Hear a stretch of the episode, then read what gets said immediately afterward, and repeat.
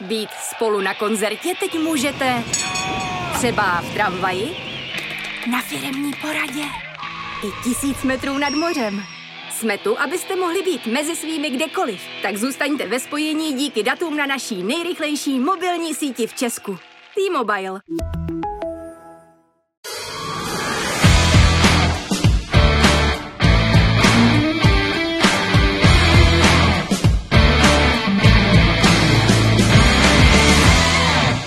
Dobrý den, já vás vítám už u devátého dílu přímáku Extra. Eh, na fotbalové mistrovství světa tak v úterý a ve středu se rozjedou naplno semifinále a i po tomhle šampionátu bude platit, že angličané čekají už o deset let více na nějaký úspěch nežli Češi nebo Slováci. Eh, tento šampionát také přinesl poprvé semifinalistu z eh, arabského nebo afrického světa a to Maroko. No a já tady vítám už dneska ve studiu naše dnešní hosty, fotbalového trenéra Petra Radu, dobrý den. Dobrý den. A také redaktora redaktora Sportu.cz a práva Honzu Malého. Ahoj. Ahoj. Eh, my dnes rozebereme obě nadcházející semifinálová klání. Eh, hodně se mluvilo o Messi Mbapem a proto my se dnes zaměříme spíše na outsidery. Eh, začínáme takovým preview na duel Argentina-Chorvatsko, který se odehraje v úterý o 20 hodin.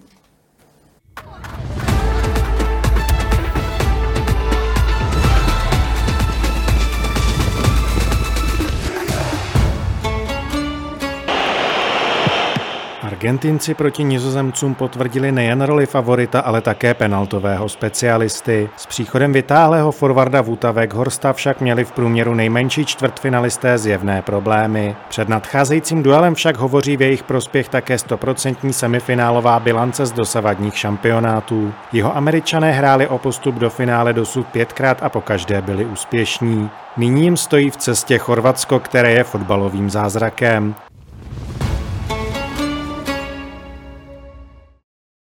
Země s necelými 4 miliony obyvatel se po odtržení od Jugoslávie kvalifikovala na 6 ze 7 šampionátů a po třetí proklouzla mezi nejlepší čtyřku. K důležitým postavám týmu patří odchovanci Dynama Záhřeb, kterých je v týmu hned 8. Za klub z chorvatské metropole navíc hrálo či stále hraje dohromady hned 17 členů týmu.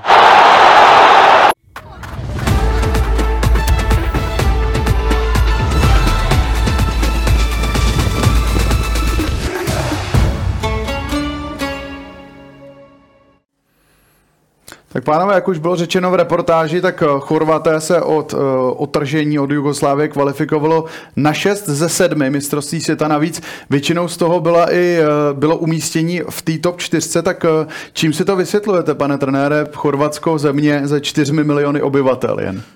Tak je to fantastický, je to k zamyšlení 4 milionová země prakticky dosahuje takovýchhle úspěchů. Já pořád to beru jako Jugoslávii, ale otrhli se a z těch, z těch států, který jsou, tak eh, to dělají asi nejlíp. Ty akademie, které tam mají, hlavně v Dynamu Záhřeb, eh, produkují velký, velký hráče a hlavně, co je, ty hráči hrajou ve špičkových klubech a hrajou, což mhm. je asi to nejdůležitější. Takže ty úspěchy, které mají třikrát nebo čtyřikrát mezi, mezi čtyřmi, určitě, určitě není náhoda. Mm-hmm. Honzo? Souhlasím, mají výborný hráče, jak zmínil pan Rada, určitě strašně důležitý, že jsou to osobnosti a že hrají v těch nejlepších ligách. Eh, co se týče třeba toho současného chorvatského týmu, tak myslím si, že jako jeho velkou devízou je taky to, že je dlouho spolu a taky možná uvidíme za, za pár let, jak se ten tým třeba promění, jestli si udrží tu, udrží tu výkonnost.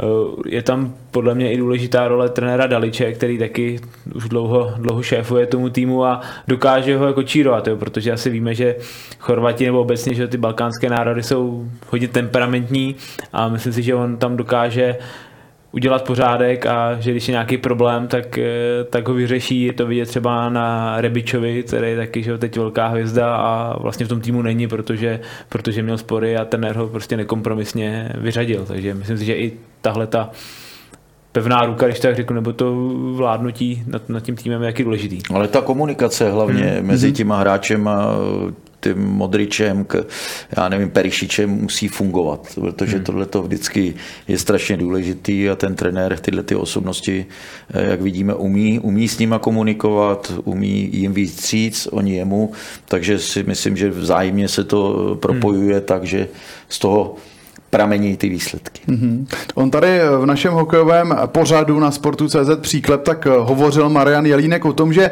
lídry se většinou stávají ti, co se o sebe museli postarat. Tak eh, myslíte si, že třeba značnou roli v tom utváření fotbalových úspěchů hrálo i to, že někteří hráči eh, ve válečném či poválečném Chorvatsku třeba někteří vyrůstali i v emigraci, protože tím je známý třeba Luka Modrič, o kterém jsme hovořili. Tak určitě to může mít na to, na to, na to vliv, ale ty hráči eh, z těchto těch balkánských eh, zemí to mají v sobě, mají to v krvi a zajímá je jenom fotbal, samozřejmě Modrič, eh, který, který asi toho dosáhl zatím, zatím nejvíc.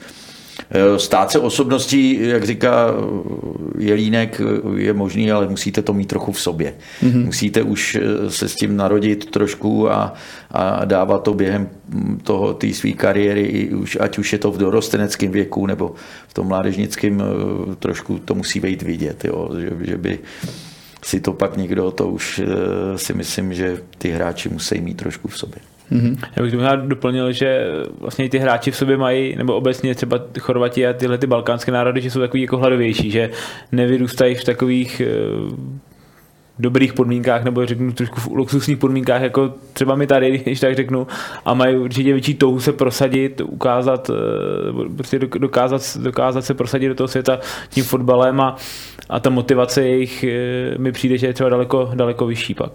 Mm-hmm.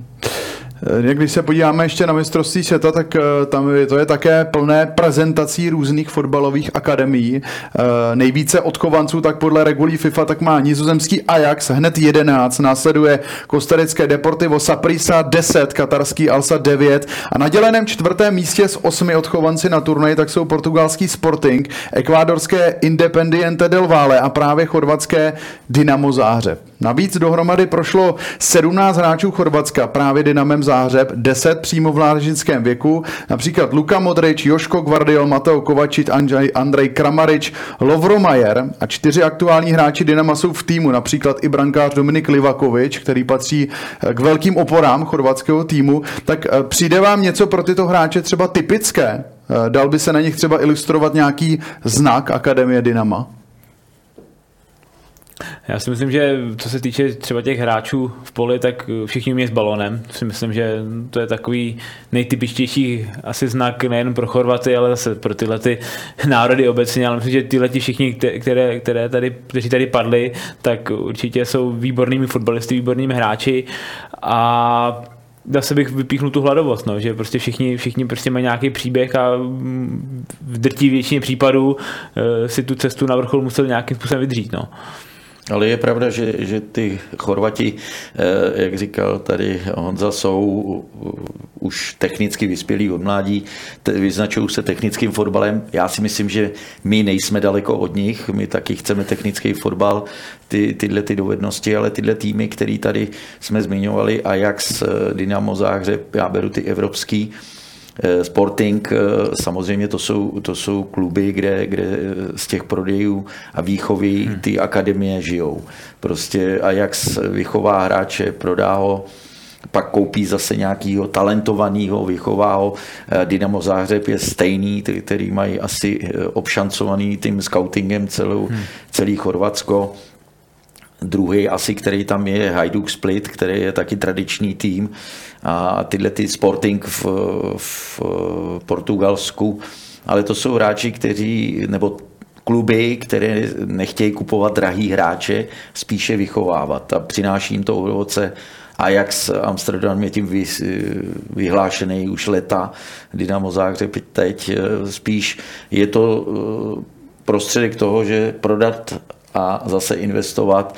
Tak dělají to, dělají to dobře, těch odchovanců prostě Ajax jak říkám, je vyhlášený tu svoji akademii a Dynamo Záhřeb teďka, i když není vyloženě v té top trojce eh, tý, těch hráčů, ale myslím si, že to tam dělají velice dobře.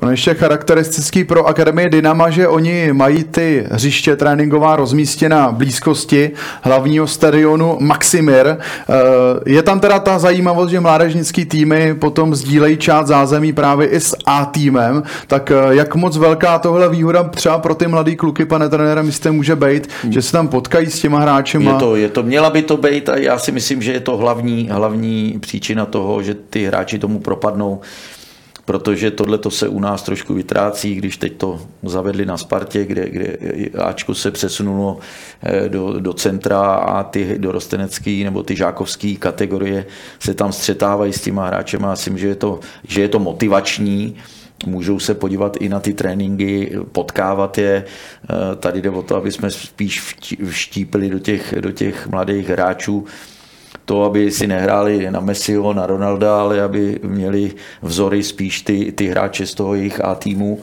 protože tam by se mělo postupně za, za, za, začínat. Já když slyším některý mládežnický eh, kluky, když s nima jsou rozhovory, kde bych chtěl hrát, eh, kým bych chtěl být, tak jsou to hráči zvenku, eh, kluby Manchester, Real, ale ne, neslyšel jsem možná výjimka, že by nějaký kluk v tom mladém věku řekl, já bych chtěl hrát za Spartu, já bych chtěl hrát za Zlín, já bych chtěl hrát za Slovácko, jo, nebo můj vzor je Petr Žela, ne, teď Krejčí, jo, spíš se hrnou, vidějí to všechno ve velkých věcech, první i ty ekonomickou stránku, běž ven do reálu, jsi na reál zralej už eh, takovýhle, spíš by měli jít postupně a Eh, tohle to si myslím, že je velká výhoda eh, těch Chorvatů, že mají ty hřiště tam v tom centru, kde, kde potkávají tyhle ty hvězdy, mm-hmm. který, který třeba potom po té kariéře se tam vrátí. Mělo by to být motivační a mělo by to, měly by jim ty, ty, ty hvězdy příkladem, tím přístupem, jak, jak se k tomu dopracovali, k tomu úspěchu. Takže to si myslím, že by mělo být motivační pro ty hráče. Mm-hmm. Plně souhlasím, určitě to tak je. Myslím si, že i to funguje jakoby nejenom v Dynamo, ale asi všude ve světě, kde takovýhle, takovýhle model je, že prostě třeba ty hráči z těch mládežnických kategorií nebo i z těch žákovských kategorií potkávají prostě ty hvězdy Ačka, tak vždycky to je pro ně jako obrovská spruha motivace, takže myslím si, že tohle to fungovat určitě, určitě musí. Mm-hmm. Jinak v Chorvatsku tak platilo, že velké akademie Dynama Záhřeb i eh, Hajduků Split tak hodně těžili z B týmu těchto těch eh, manšaftů, ale eh, ono se potom v Chorvatsku zakázalo, aby B tým hrál druhou ligu, mohl hrát až třetí nejvyšší. Tak postupně oba tyhle ty týmy svoje B týmy vlastně odhlásili úplně, tak je podle vás správné rušit něco, co už je zavedeného a třeba ty týmy na to měly postavený celý systém? Tak nevíme, jak to tam, jak to tam organizovali, že, že zrušili nebo mohli hrát jenom, jenom třetí ligu, ty Bčka. Samozřejmě eh, je to, je to dvousečný, pak když hrajete tu druhou ligu a, a ty týmy nemůžou stejně postoupit, můžete tam dát ty hráče sáčka, ale nevím, jak, jak je to tam. U nás, to tady eh, teďka funguje, v druhé lize jsou eh, Bčka, že jo, Sparty, Slávie, tak Olomouce, takže z tohohle pohledu asi to vyhovuje. Nevím, nevím jak, jak to mají, nebo z jakého důvodu to v Chorvatsku zrušili ale asi mají ty návaznosti do těch, do těch jiných, jak jsme se tady bavili, do těch jiných zemí, jo, do Bosny nebo do, do, do tohohle, do Černé hory, kam ty hráče dávají do těch prvoligových týmů, aby, aby se zlepšili. Hmm. To právě třeba Dynamo, Dynamo to takhle má, že třeba posílá ty hráče do slovenské první ligy rozehrát, mají tam nějaký kooperace s různýma klubama, kde se pak rozehrají a zvyknou si vlastně na tu prvoligovou úroveň a obecně ještě jakoby třeba i k té chorvatské lize, tak eh, tam platí, že hodně dostávají šanci, že mladí hráči, že tam, tam opravdu na ty talenty se sází i z toho důvodu, aby se, aby se prostě rozehráli, aby, aby vyrostli a aby se pak prodali. A to je prostě další, bych řekl, jako, jako signifikantní znak eh, pro, pro tu chorvatskou ligu, nebo prostě i pro nějaký růst těch Chorvatů, nebo z čehož pak těží ta reprezentace, že prostě ty mladí se tam jako rychle otrkají a pak se ji prodají a pak rostou dál. V čem se třeba u Chorvatů, pánové, inspirovat, co bychom třeba mohli převést sem k nám do Česka, protože očividně jim to tam funguje asi i lépe než tady, tak eh, co bychom se třeba od nich mohli naučit? Tak eh, nevím, já přes tu mládež, mládežnickou kategorii nejsem tak zběhlej, myslím si, že na to by měli asi odpovědět ty fundovaní lidi, kteří dělají tu mládež, který vědí a mm, ty kluby, jak, jak se tím vyznačují, jakým směrem jdou, ale určitě, určitě zrovna teďka z toho, z toho Dynama Záhřeb a z Ajaxu eh, by si měli vzít, ale já neříkám, že to dělají špatně, eh, tady jde o to jenom, aby, aby ty hráči byli kvalitativně lepší, aby, aby tam byli fundovaní trenéři, který prostě s nima umějí pracovat v tomhle tom, protože tenhle ten věk je nejdůležitější, tam je ta příprava pro ten eh, první tým, takže z tohohle pohledu asi, asi bychom se o těchto těch, zrovna o těchto dvou eh, klubech, jako je Dynamo a Ajax, měli, měli učit ještě. Hmm. Souhlasím, já jsem se zjišťoval třeba nějaké informace o tom, tak eh, třeba v Dynamu, v Dynamu mají jako kvalitní fundovaný trenéry v těch mládežnických akademiích a prostě i těm hráčům se třeba věnují pak individuálně, že prostě mají nějaký speciální tréninky, který, kde se rozvíjejí. Myslím, že třeba i v Česku tohle to tady taky, nevím, jestli třeba začíná, nebo ale nějak to, nějak to tak začíná už probíhat tyhle, ty, tyhle ty věci, takže asi nějaký, nějaký věci se z toho dají vzít a přenést a uvidíme, jestli, jestli to pak přinese i ovoce. Ale musí tam být samozřejmě trenéři, kteří mají tu trenérskou licenci, hmm. který jsou, ale musí být ekonomicky ohodnocený. Já si myslím, že ty trenéři, pokud jdou do těchto těch mládežnických, tak to musí být profesionálové, kteří to budou dělat eh, se vším všudy a eh, asi, asi z mýho pohledu si myslím, že na těchto těch na těchto těch věcech, že tam mají fundovaný trenéry, se nešetří ekonomicky i nějaká eh, část z té proděje a nebo z těchto těch transferů směřuje do té mládeže, kde, kde ty trenéři opravdu eh, jsou, jsou fundovaní a dělají to na profesionální úrovni. U nás asi eh, jsou ty, tyhle ty týmy, jako je Sparta Slávě ekonomicky, ale nevím, jak je to v těch, v těch jiných, jiných týmech, ale myslím si, že tady musíte ty trenéry motivovat tím, aby, aby to dělali na 100% a byli to profesionál. Jestli ještě můžu dodat, Určitě. Tomu, jestli to můžu ještě dodat, vlastně třeba vím jako v Boleslavi třeba jak to nějak funguje, že tam taky ty, třeba ty peníze z těch transferů, který utržili, tak jak je hodně investují do té mládeže nebo do rozvoje té akademie svojí, taky tam najímají prostě profesionální trenéry, aby to fungovalo. Takže třeba v tomhle směru tady začíná být pokrok, že třeba můžeme mít další klub, který třeba začne produkovat ve větším nějaký zajímavý, zajímavý hráče. Nabízí se teda otázka, jestli by neměly české kluby třeba víc skautovat právě v Chorvatsku? ta otázka se nabízí. Na druhou stranu asi eh, jakoby ten chorvatský trh je tak eh, už známý, že tam prostě opravdu eh, jakoby se kouká celá Evropa. Když si vezmeme Dynamo Záhřeb, tak to prodává vlastně pravidelně každý rok, když to, to tak vezme, tak prodává hráče do top ligy, prostě ať už do Německa, nebo, nebo do Itálie, do Španělska, takže tam jako je pak i těžký že ho konkurovat, ale určitě se tam dá najít, dá najít e, i třeba hráči pro Českou ligu, který tam můžete najít a pak je třeba vychovat. Myslím, že příklad, který tady byl, je Petar Musa, který tady přišel v mladém věku do Slávě, že nebyl tak známý v Chorvatsku, neprosadil se, pracoval se s ním dneska v Benfice Lisabon, takže určitě se tam dá, dá zaměřit, ale samozřejmě stojí to, že peníze, stojí to čas, je to není to jednoduchá operace, si myslím. No. A chce to trpělivost. Hmm. Asi na tuhle, tu, na tuhle tu oblast asi je trenér Plíšek, který, hmm. který měl tady tu Bosnu, přived, přived sem určitě hráče, eh, eh, jak se jmenuje, Livakoviče, Jacka, Mahmutoviče do, do Teplic, když byl, takže má o tom přes, přehled, i tam trénoval, takže eh, tuhle tu lokalitu nebo tenhle ten směr, tam, tam je na to velice, velice schopný. Eh, samozřejmě teď jde o to ekonomicky, jestli je to schopný, hmm. musíte i tyhle ty věci okolo brát.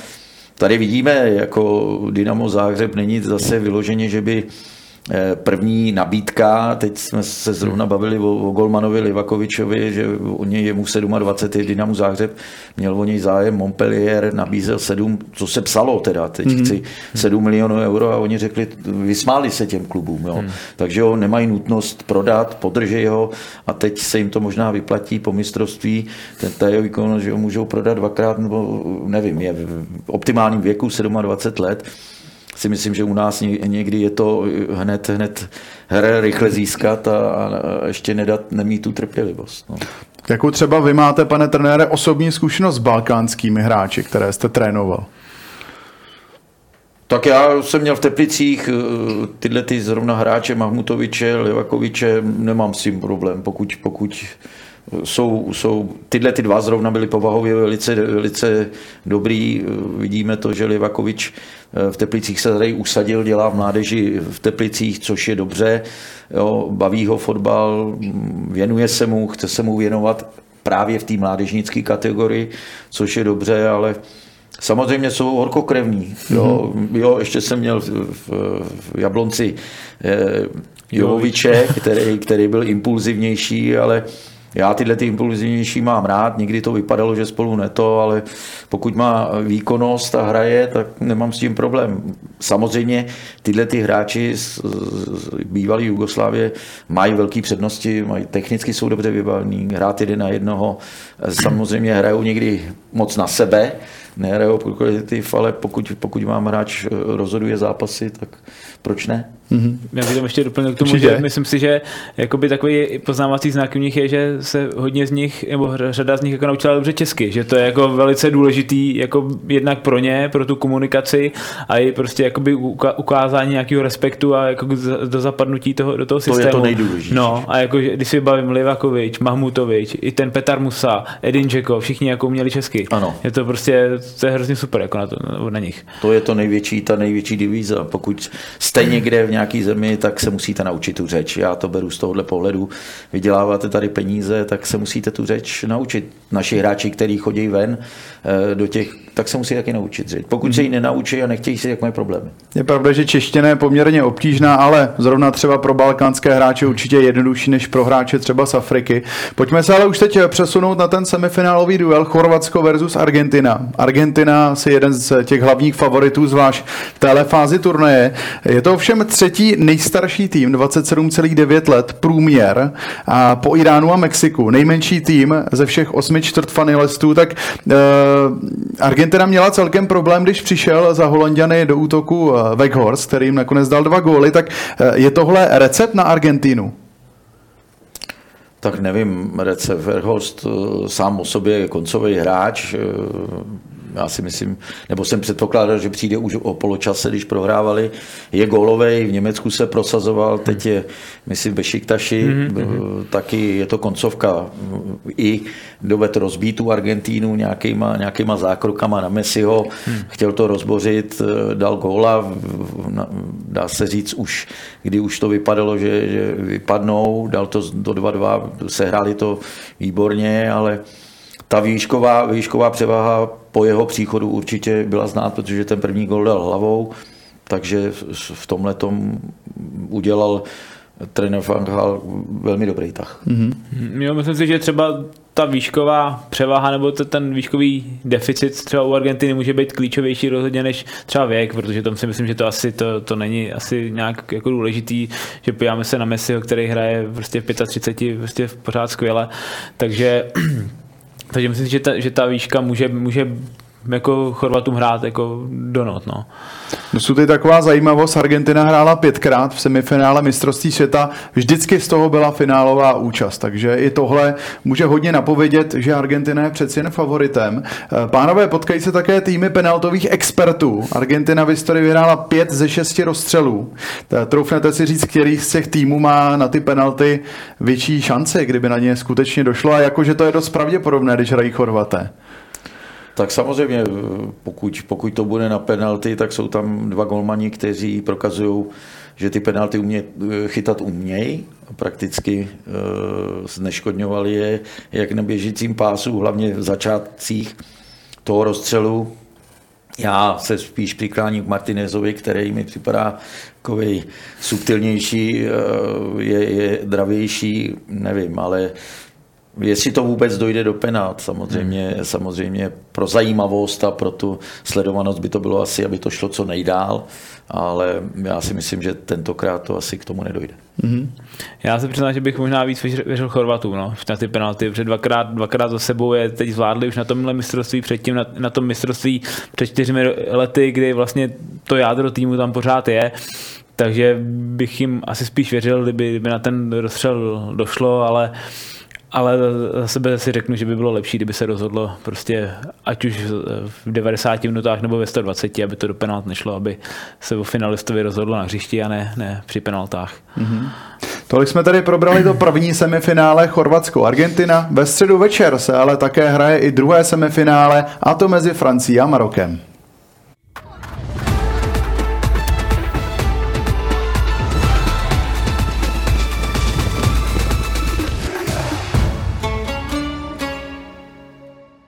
Po vyřazení Brazílie jsou právě francouzi hlavním favoritem na zisk zlatých medailí. Proti skvěle organizovanému Maroku však Žiruda, Mbappého, Rabiota a spol zřejmě nečeká nic lehkého.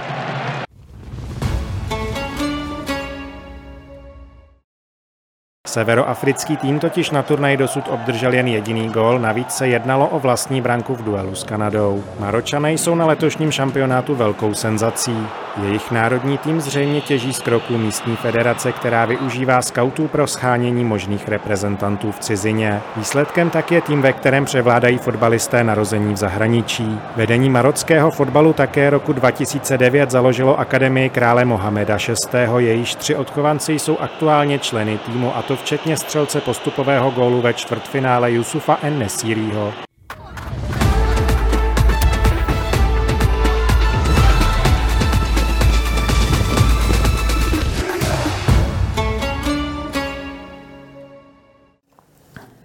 Tak pánové, Maročané jsou prvním africkým a také prvním arabským týmem v semifinále mistrovství světa. Tak hraje podle vás roli, že se hraje poprvé mistrovství světa také i v arabském světě? Nevím, já si myslím, že to nehraje roli. Já jenom vidím, že, že Maroko eh, dlouhodobě eh, se mi líbí, ne, že bych ho viděl často, ale viděl jsem ho před mistrovstvím eh, nějakým přátelským nebo turnajovým zápase a hrálo velice dobře. Prakticky se prezentovalo stejně jako teď, když ho trénoval v té době ještě Holi Žožič, hmm. který, který skončil před mistrovstvím, ale mají tam spoustu zajímavých hráčů. Mně se nejvíc líbí Hakimi, který eh, hraje v PSG a hrál v Realu, byl v Dortmundu. Je to velice, velice kvalitní fotbalista, ale eh, Maroko se vyznačuje dobrou defenzivou, jak už jsem říkal, ty, čtyři, ty dva stopeři, eh, i když teď jsou asi trošku na vážkách, jestli budou hrát, což by byl velký handicap, ale ta obrana hraje pevně, jsou, jsou dobře, dobře organizovaný a podporený Bonem v bráně, který taky chytá velice spolehlivě, prakticky vystrčil hmm. Vaclíka v Seville, takže to není náhoda, je to dobrý golman, takže pro mě zas až tak eh, překvapení Maroko v těch zápasech, který předvádělo, není náhoda, i když já jsem už v minulosti říkal, že málo kdy, nebo že nejsem přesvědčený, že někdo tady z toho arabského světa může vyhrát mistrovství světa. Mm-hmm. A myslím si to, že i teď, i když se dostali mezi ty čtyři, ale i, i se může stát něco nepředvídatelného. Já nevím, jestli to hraje roli, že se hraje přímo v arabském světě, možná to nějaký vliv má. Myslím si, že třeba teď v těch posledních zápasech hraje možná velkou roli taková euforie, na, který, na kterou se vezou jakoby jak, jak Maročani nebo jak ten tým, tak i vlastně všichni lidi kolem toho týmu nebo i ty fanoušci, že vlastně mají obrovskou podporu z celé Afriky, z celého toho arabského světa, tak si myslím, že tohle to jim určitě teď hodně pomáhá, jim to dodává takovou jako energii ještě větší, než by měli. A to, tohle si myslím, že může eh, ovlivňovat pozitivně ty jejich výkony, jinak souhlasím s tím, že hrajou velice, velice dobře, perfektní defenzíva. A vlastně jak tady pan, pan Rada mluvil o těch, o těch stoperech nebo té defenzivě, tak vlastně i když jim teď vlastně na ten zápas Portugalcem nějaký vypadli, tak stejně vlastně to de facto na té hře nebylo poznat, měli že to opřený o měli, tu obranu. Měli to opřený a že tam zapadli i ty hráči, ano. třeba, kteří předtím nehráli. Oni mají takovou specialitu, protože Maročané najali skauty, aby po Evropě nacházeli možné reprezentanty Maroka. A pravda je, že aktuálně 14 z 26 hráčů tak se narodilo v cizině, v šesti různých zemích. Tak je reprezentační scouting třeba nějaká budoucnost a je to něco, co bychom třeba, myslíte, využili u nás v Česku? Tak já si myslím, že tohle to u nás asi, asi těžko můžeme využít tady ten arabský svět, nevím, jak to, jak to moc se do toho, moc se v tom nevyznám, jo, jak, kde, kde vyštrachají nějakýho, že se narodil a je Maročan. Do tohohle bych se nepouštěl, tam nejsem nějak moc, moc optimistický.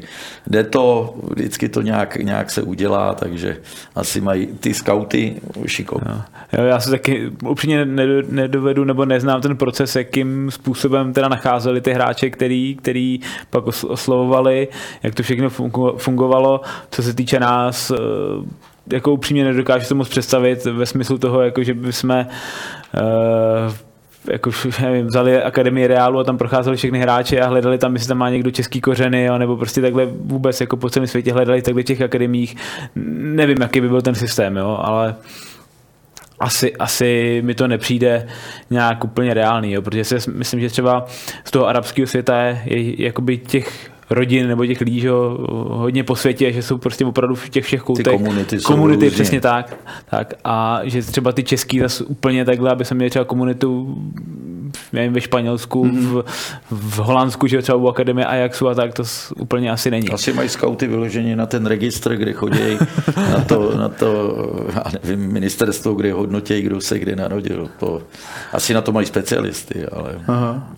asi je to dobrý, když jich 14 hraje za Maroko. Jo, určitě, tak určitě to nějak fungovalo, určitě to fungovalo, a, ale určitě do toho museli investovat jako hodně zase, hodně, hodně, hodně času i asi hodně finančních prostředků zřejmě na to, hmm. aby, aby tohle to všechno dali dohromady. No a nakonec dali dohromady semifinál mistrovství světa. Mám tady pánové jakou zajímavost, protože uh, to samozřejmě víme, že arabským zemím se vyčítá utlačování žen, ale v Maroku tak tam už poměrně dlouho pracují i na ženském fotbale. Mají dokonce dvě profi uh, ženské ligy. No a marocký dámský tým tak se také poprvé kvalifikoval na mistrovství světa. Tak uh, co na to třeba říkáte, že uh, zrovna v arabské zemi takhle protěžují ženský fotbal?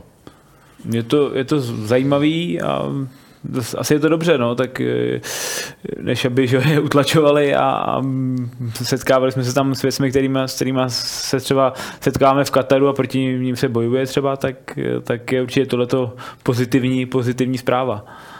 Asi, asi jo, no, samozřejmě nejsme pro utlačování eh, Jasně. Eh, ženského, ženského fotbalu, ale samozřejmě na tohleto, na ty ženy profesionální asi, asi byste si měli povolat Karla Radu. No. Ten, ten je trenér a ten asi o tom neví víc. Já ženský fotbal moc nejsem, to není moje parketa. No, dobře. A když se podíváme na Maroko, tak ono inkasovalo na šampionátu jen jednou, což je poměrně rarita, to ještě vlastním golem, eh, což je zajímavé. Tak eh, o tom se mluvilo už dříve, ale za zmínku spíš stojí, že Maročané drží neprůstřelnost, když se jim rozpadá v podstatě obrana. Z původní čtyřky dohrával proti Portugalsku jen Ashraf Hakimi, takže tři museli jít střídat. Maročané v průběhu přepli i na pět vzadu, tak jaký je váš názor na tohle, eh, že Maroko dostal vlastně jen jeden gól, i přesto, že ta obrana už v podstatě nedrží pohromadě, ta původní? Tak je to asi základ toho, protože vypadnou, když někomu vypadnou tři hráči ze základní jedenáctky a ještě z obrany hmm. prakticky, to je zásah jako hrom. Jo. Nedovedu si teďka představit, kdyby to vypadlo Argentíně nebo Brazílii, když mají hráče, ale určitě a oni to, oni to zvládli velice dobře. Jako musím říct, že až na, na, na překvapení dobře, protože vypadnou ty do oba dva stopeři, kteří se zranili než postoupili, se mi strašně líbili, byli organizovaní, mluvili, i když hrajou v evropských týmech, takže mají zkušenosti, ale to svědčí o tom, že i v těch evropských týmech hrajou uh, tu hlavní roli, protože tahle ta pozice vzadu, stopeři a krajní obránci jsou důležitý pro tu souhru i s golmanem.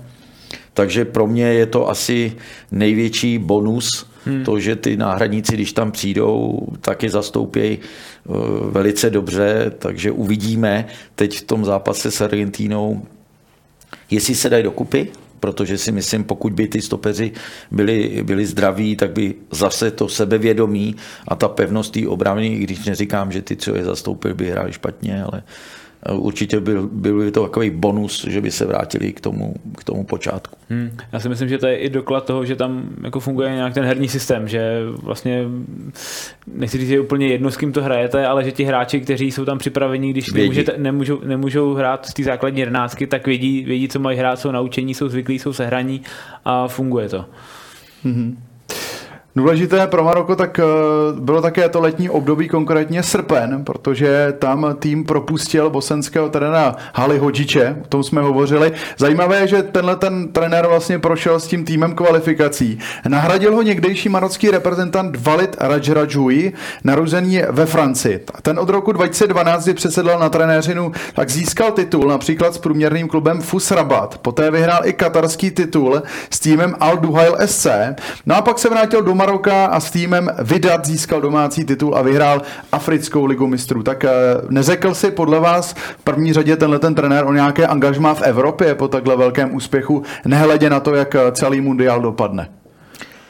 Tak eh, samozřejmě už, už to, že se, že se kvalifikoval mezi ty poslední čtyři, mu udělalo určitě velký renomé na obranu trenéra Holihožiče, který tam byl, jako proč skončil, si myslím, že, že to udělal správně, jako aby mu prezident svazu eh, měl nařizovat, kdo by měl hrát a kdo by měl mít dominaci, tak klobouk dolů. Za prvý je to renomovaný trenér, který trénoval už některé ty národní týmy a, a řekl, že prostě takhle ne. Takže z tohohle pohledu si myslím, že udělal správně že pokud, pokud je trenér on a dovede už ty týmy na mistrovství, tak by měl dostat tu důvěru, ale aby mu určoval někdo, hmm. tak si myslím, že to je špatně. Jo, možná někdo by to zkousnul, říkal by, jo, a tam chci zůstat, ale takovýhle trenér myslím, že udělal správně. Ale ten trenér, který teďka tam je, to jméno je složitý, nebudu moc vyslovovat, ale... Hodně jsem se soustředil. Na to. Ale samozřejmě už to, že se dostal mezi, mezi čtyři týmy, je velký úspěch, ale zatím, jako aby si řekl, angažma trénoval jenom v arabském světě. Mm-hmm. Jo, to, je, to je zase jiná kultura, jinak je to braný, ještě nevíme, jak by se zachoval, kdyby šel trénovat nějaký špičkový evropský klub nebo do nějaký prestižní ligy, Eh, myslím si, že tohle ještě je předčasný.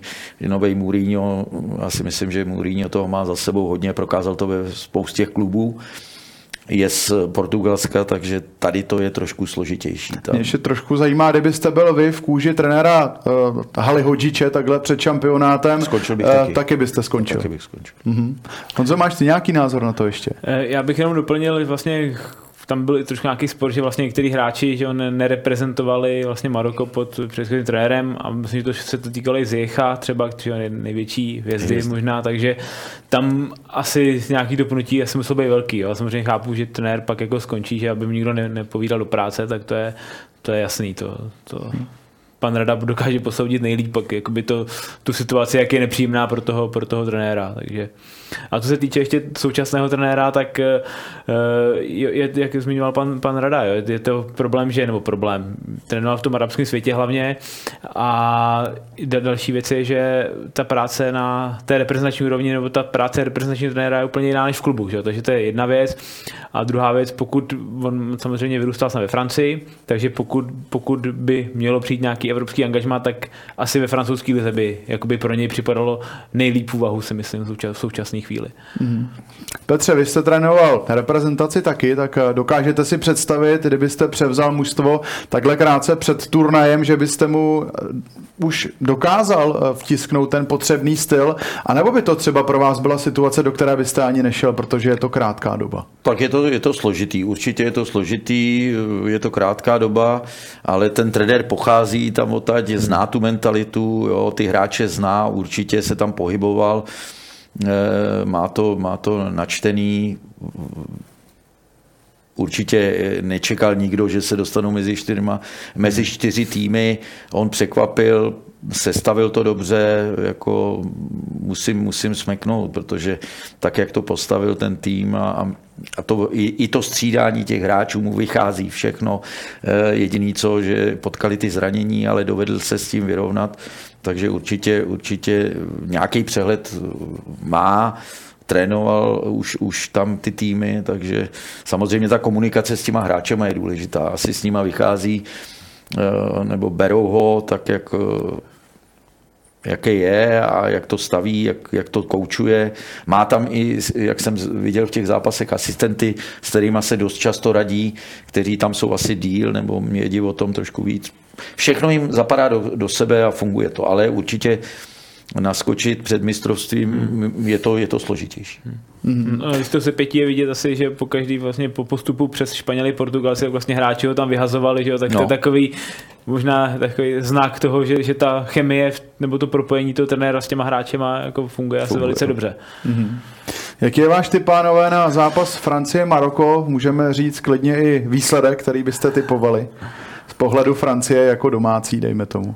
Tak samozřejmě Maroko udělalo velký úspěch, francouzi si jdou za, za tím cílem, který mají, chtěli vyhrát mistrovství světa, ta sestava jim funguje, nebo to, to sestavení týmu, jak říkám, bude, bude hodně důležitý, jestli z mýho pohledu, pokud, pokud dva hráči Žiru bude naladěn střelecky a hlavně hlavně eh, věřím tomu, nebo chce se mi věřit, že si udrží tu laťku. Pro mě nejlepší hráč Francie je mm, Griezmann, mm-hmm. který pokud, pokud bude hrát tak, jak hraje, tak je to velký, velký přínos a velký plus, takže já bych trošku upřednostňoval Francouze. Já taky. Taky. 2-0 Francie. 2-0 Francie, tak tam to bylo stručné, jasné. Když se podíváme ale přece jenom na celý šampionát, tak eh, je tam podle vás nějaký hráč, který si třeba řekl opravdu o nějaké angažmá ve velkém klubu, napadl by vás takhle někdo? Tak oni většinou ty hráči hrajou ve velkých klubech. Jo. Španělové tam měli ty mladí hráči Gavi a tyhle, ty, kterým je 20, 18, 19. Tak spíš někoho, kdo v něm teď nehraje, ale podle vás by si to za ty výkony na šampionátu zasloužil. Mm, nevím, většinou, já jenom beru v těch týmech většinou, mm, který se dostali nebo jsou v těch závěrečných, eh, by si zasloužili asi angažma eh, ty zkušený, tím, co je 30, 38, ale ty už mají ty angažma. Eh, z těch mladších nevím, ale zatím, zatím všichni, všichni, co hrajou, tak, nebo mezi týma týmama možná že ty hráči z toho Maroka můžou hmm. získat nějaký angažmá lepší, teď nevím jménově, ale eh, ty hrajou velice dobře. Jinak ty tři týmy, které tam jsou, nebo i v těch, který se dostali do těch závěrečných bodů, eh, nebo bojů jsou většinou hráči, který, který prokazují dlouhodobě, jsou v reprezentaci asi oprávněně hmm. a že by tam někdo teďka, nevím, vyčníval. Hmm. Myslím si, že v těch týmech vyčnívají zatím ty, ty zkušenější, ty už co mají těch zkušeností poměrně hodně. Hmm. Ty máš Honzo někoho? Tak bych se tady zmiňoval třeba brankáře Livakoviče, který, který asi si o to Angažmá říká. říká. Je Dynamo Zářeb, asi, že ho není, je samozřejmě velice kvalitní klub, ale není to úplně ten top klub, takže uvidíme, jsou nějaký jsou nějaký ty zprávy, že by možná mohl jít do Bayernu po zranění Manuela Neuera, tak uvidíme, jak se to vyvrbí, takže u něj by to bylo určitě zajímavý. No a jak říkal pan, pan Rada, že ty, ty hráči už jsou opravdu ve velkých klubech, můžeme se tady bavit třeba o Guardiolovi, který ale hraje v Lipsku, že? V Lipsku, takže, no. takže jak taky, jestli půjde do Real Madrid nebo třeba do Chelsea se snad spekuluje, tak uvidíme, ale to je z Lipska, tak to už je, to už je to úroveň, jo, takže... Ale je to ten Guardiol zrovna, že jsme se k němu no. dostali. Eh, v Lipsku byl Tedesco před půl rokem a Guardiol nehrál. Jo, seděl na lavici. Teď přišel trenér Rose, který, který převzal po něm a nastupuje pravidelně. Tam hmm. stačí malinko, jo, teď mu nahraje to mistrovství světa, kde hraje velice dobře, s Lovrenem vytvořili stoperskou dvojici výbornou, takže tady ho to může, jak říkal Honza, může posunout do lepšího týmu, i když Lipsko jestli je špatný tým, nevím. to, to právě není, že jo, to právě to se bavíme, no, že není, to, ale přeci jenom, když vezmeme pak Real Madrid, tak je to prostě vyhlasnější jméno. Jo, jo. Pánové, eh, dostali jsme se do závěru, tak poprosím stručné odpovědi, koho typujete na uh, celkového vítěze mistrovství světa a kdo bude podle vás jeho nejlepší hráč v rámci celého šampionátu? Tak eh, samozřejmě, samozřejmě já bych to přál Argentíně, přál bych to Messimu, protože eh, za to, co dokázal ve fotbale, co všechno získal, tak ta trofej, titul mistra světa mu chybí. Je klíčový hráč Argentíny. Eh, samozřejmě bude to bude složitý, ale myslím si, pokud by bylo Argentína, Francie v finále, tak tam už bude rozhodovat to na hřišti a pro mě samozřejmě výkony hráčů tam byly výborný, ale jak říkám, jak jsem, jak jsem už zmiňoval, mně se v těch zápasech, který jsem viděl od Francie, líbí Griezmann, protože přešel na jinou roli. Hmm. Nehraje útočníka, hraje a hraje z mýho pohledu famozně, takže tam bych asi, i když já jsem příznivec Messiho, ale pro ten eh, pohyb na hřišti všechno, jak, tak se mi Griezmann líbí, líbí na tomhle mistrovství hodně a asi bych, asi bych eh, tu, tu cenu z mýho pohledu nejlepší hráče, pokud se dostane, nebo i on už je mezi čtyřma, takže bych tam upřednostňoval, nebo bude hrát všechny zápasy. Mm-hmm. Takže tam bych se asi postavil za Griezmana. Hmm jak říkal pan, jak říkal pan Rada, jo, tak samozřejmě asi nevím, jako neznám člověka, nebo těžko si představit člověka, který by to nepřál Messimu za tu prostě kariéru, kterou udělal a tohle to je takový vrchol, který, který kdyby ho potkal, tak by to bylo prostě krásný završení toho příběhu celého je, jeho. Na druhou stranu třeba musím říct, že mi by se to líbilo i takovýhle vrcholení u Modriče, ale... Jo, jo, jo, ale, na toho jsem ale, hraje ale nemůžu to mít asi, nemůžu to mít všichni, že jo, takže, nebo oba dva, ale zase, když to vezmu, tak já si myslím, že že vidím největší favorita pořád jako ve Francii. Myslím si, že je o trošku, o trošku lepší než, než eh, ty ostatní týmy, takže přál bych to Messimu, přál bych to Modričovi, ale myslím si, že myslím si, nebo favorizuju nejvíc momentálně Francii. Hmm. A co se týče toho hráče, tak ten by asi mi taky vychází momentálně z, z Francie a asi Griezmann hraje skvěle, ale jako nejvíc vidět, ať chceme nebo ne, jak je prostě Mbappé, který, který je strašně rozdílový a ten asi, asi momentálně přijde, že jakoby je to jeho mistrovství. Je na, na, na věk, který má hmm. taky, ale jak říkám, já teď jsem viděl poslední zápas uh, Francie a Anglie a myslím si, že tady bylo vidět, to byl nejlepší zápas z mýho pohledu mistrovství hmm. zatím. Padaly branky, napínavý do konce, ještě jsme zapomněli na Kejna, který hmm. v tom zápase hrál famozně, ale takhle vybereme spoustu hráčů. Jsou tam individuality nebo hráči světového kalibru. Prostě. Hmm. Je to mistrovství světa, jsou tam ty nejlepší. Tak budeme, pánové, doufat, že těch napínavých zápasů ještě bude dost na mistrovství v rámci semifinále a finále. Abych vám chtěl poděkovat za vaši účast dneska tady v našem pořadu Přímák Extra. Pane trenére Honzo, moc děkujeme. Děkuji za pozvání. Tak děkuji. No a vám divákům děkujeme za sledování. Další díl k mistrovství světa Přímák Extra tak máme v plánu ve čtvrtek a nezapomeňte, že na našem webu Sport.cz najdete sestři ze všech zápasů z mistrovství světa a také nově živě audio komentáře všech utkání. Mějte se krásně a těšíme se na vás zase ve čtvrtek. Naschledanou.